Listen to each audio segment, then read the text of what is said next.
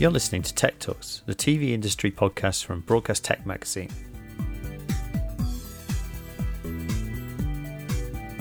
My name's Jake Bickerton and I'm the editor of Broadcast Sport and Broadcast Tech Magazines.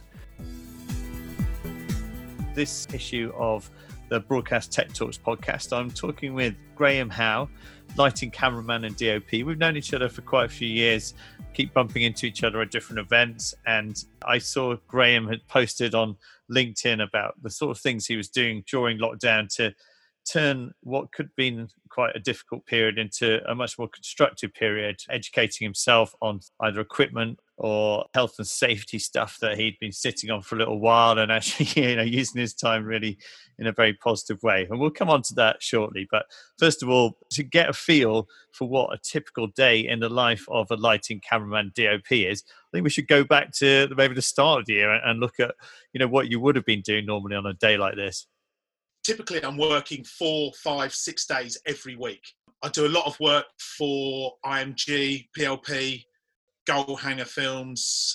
Typically, I work on my own. Very rare these days that you have sound men, assistants with you. The, the nature of the job, the equipment that we've got now allows us to do it all ourselves. So I'll mic up, I will light, set up the camera. You'll be filming anything from a couple of hours a day to twelve, thirteen hours a day. I also, on the side of that, most weekends do cameras on live matches for Sky or, more often than not, B T. My weekdays are pretty much taken up, three, four days doing single camera work, and Saturday, Sunday's taken up with a lot of O B work. On a typical week then, did you, just, did you give yourself one day a week off, or, I mean, was that not always even possible? I think if you spoke to my wife, she would very much say I'm always working. Yeah. I personally would say I'm not always working, but my wife would say on some level you're always working, be it looking at new kit, looking at new new ideas, watching videos, looking at what other people have shot to get ideas. It's always good to see what other people do. Yeah, you know, yeah. you're, you're always learning. When did you first start to sort of notice the potential impact the pandemic it was going to have on, on your day-to-day work? The ninth of March, I know the date because it was the last day that I picked up a camera. I was booked on a job for the Premier League productions the ninth through to Friday the thirteenth. I was lucky, even though I only worked the Monday, I did get paid the whole week. All of a sudden now you're thinking, the longer I'm not working, the longer I'm not earning. It's not panic stations, but you wouldn't want it to go on mm. months and months and months. Are you able to use the furlough scheme at all, the way you're set up? Thankfully, yes. The furlough did apply to me, and Good. It's certainly taken the edge off the worry. It went from this kind of initial panic to, you know, getting the furlough sorted out and sort of realising that you can probably survive for a little bit. But you had a, an eighteen-month-old gimbal and a motorised slider, a similar age, and you maybe dabbled in them a little bit, but thought, oh, at some point I'll, I'll learn how to do those properly. You had a health and safety level three online course that you needed to sort of complete at some point, a risk assessment course. Live streaming, you know, let's teach yourself that at some point. And then you must have thought, right, okay, actually, goal has tied my hands. What's next? Let's do it. Well, what I'd say is that the first thing that I thought when I realised that I wasn't going back to work in a hurry was that I'm not very good at sitting around doing nothing. So I soon figured that there were things that I could do. The first thing was I've got a problem with my van, my work van. But because of work sort of always being there, the next week was always busy. The following week was always busy. Get the van straight back to the Volkswagen dealer, and that was sorted. Then I looked at all the minor kit repairs that needed doing. I then had some bits of kit that I bought eighteen months ago for a particular job that had come in, a Ronin-S gimbal and a motorised slider. Before I'd even got them out of the box, the job had gone away. But I did get some payment for those jobs as a cancellation fee, not for the whole job, but enough that made it worth keeping the kit without having to sort of worry that, you know, I, I need to learn to use this in a mad panic. I'd opened them up when we bought them and sort of started looking at them, just prepping them slightly for this job without learning them properly. Having the time without someone looking over your shoulder or saying, oh, no, no, I didn't quite want that shot, or I didn't quite want it to do that, or can it go a bit faster, or can you do that a bit quicker, without really knowing the kit. I now had this time that I could actually get out in the garden. Mm. I've got children that I can practice on, so I can, you know, with the gimbal, I can follow them around the garden. I can order them where to go, tell them when to stop. Come on, Daddy's got to learn this. So that was quite good. I think they soon got bored of that. But, um, yeah. but I think they understand that Daddy's got to learn how to use his work stuff. Do you feel like uh, you could go on a job with that now? I could definitely go on a job now, one hundred percent. And what um, about the motorised slider then? Have you found a, a way of kind of making that work for you, so you're confident with using that as well? I just went on YouTube, found some guy on there that had one, and he literally talked me through how to do it. And it's amazing how I've had this bit of kit in the garage, just sat there, gathering dust, never been used. You know, a couple of times my wife's gone to the garage and said, what's that case?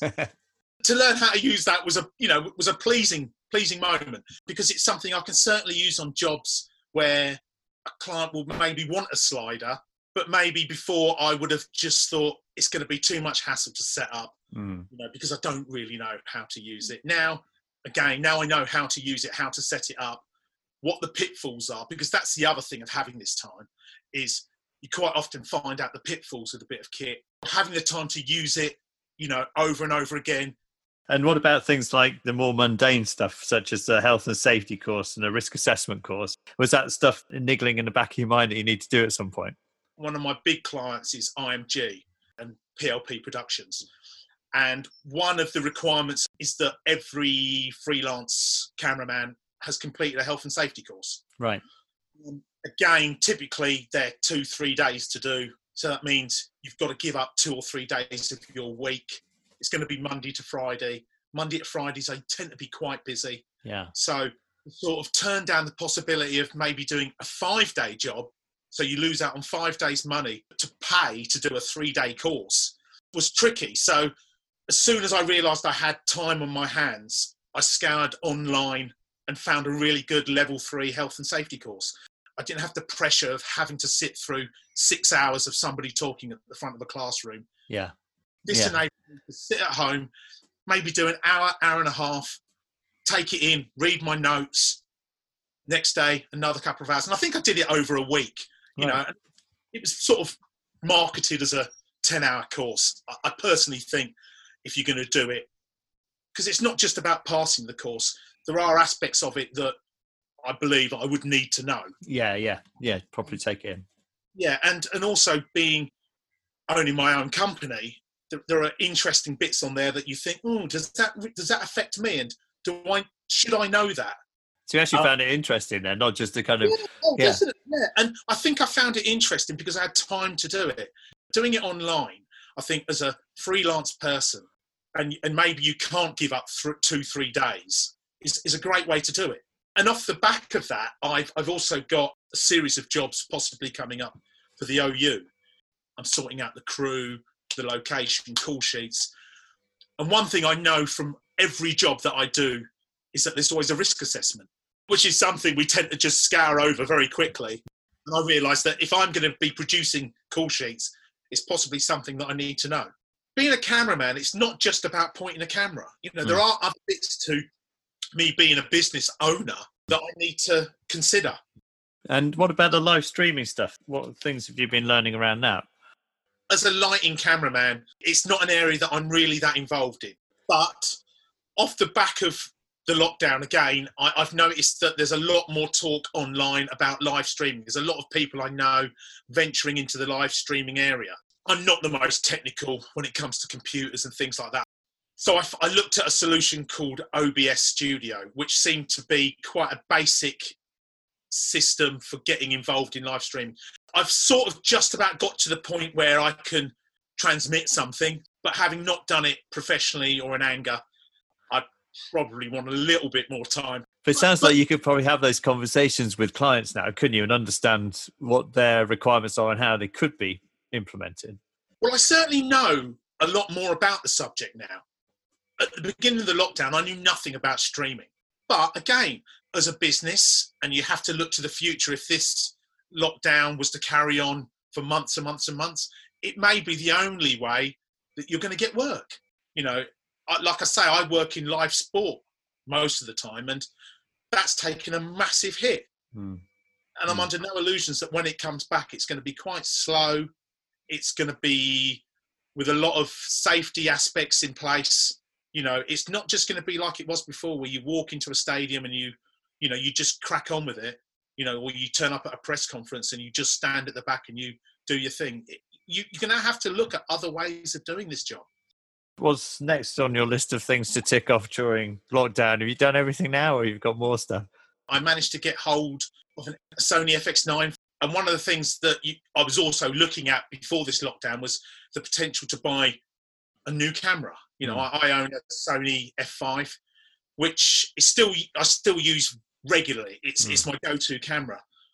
But the camera that everyone's talking about and pushing at the moment is the Sony F X nine.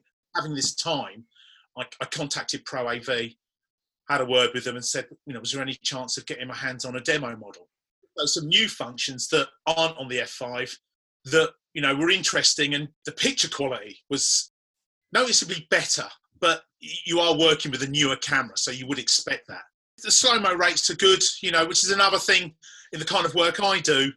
Maybe the F X nine would work for me, and it's something I certainly will look at. We'll talk to clients about when I get back to working, you know, because at some point I will have to change camera. I think the lockdown's shown all of a sudden every avenue of work suddenly can just vanish. It's also something that has given me a, a rounder skill set that I possibly wouldn't have had the chance to have um, accomplished. It's been a pleasure talking to you, and uh, we'll hopefully catch up at some point in some stadium somewhere before too long anyway. Thank you very much, Jake, and um, hope everyone out there stays safe. Take care, mate.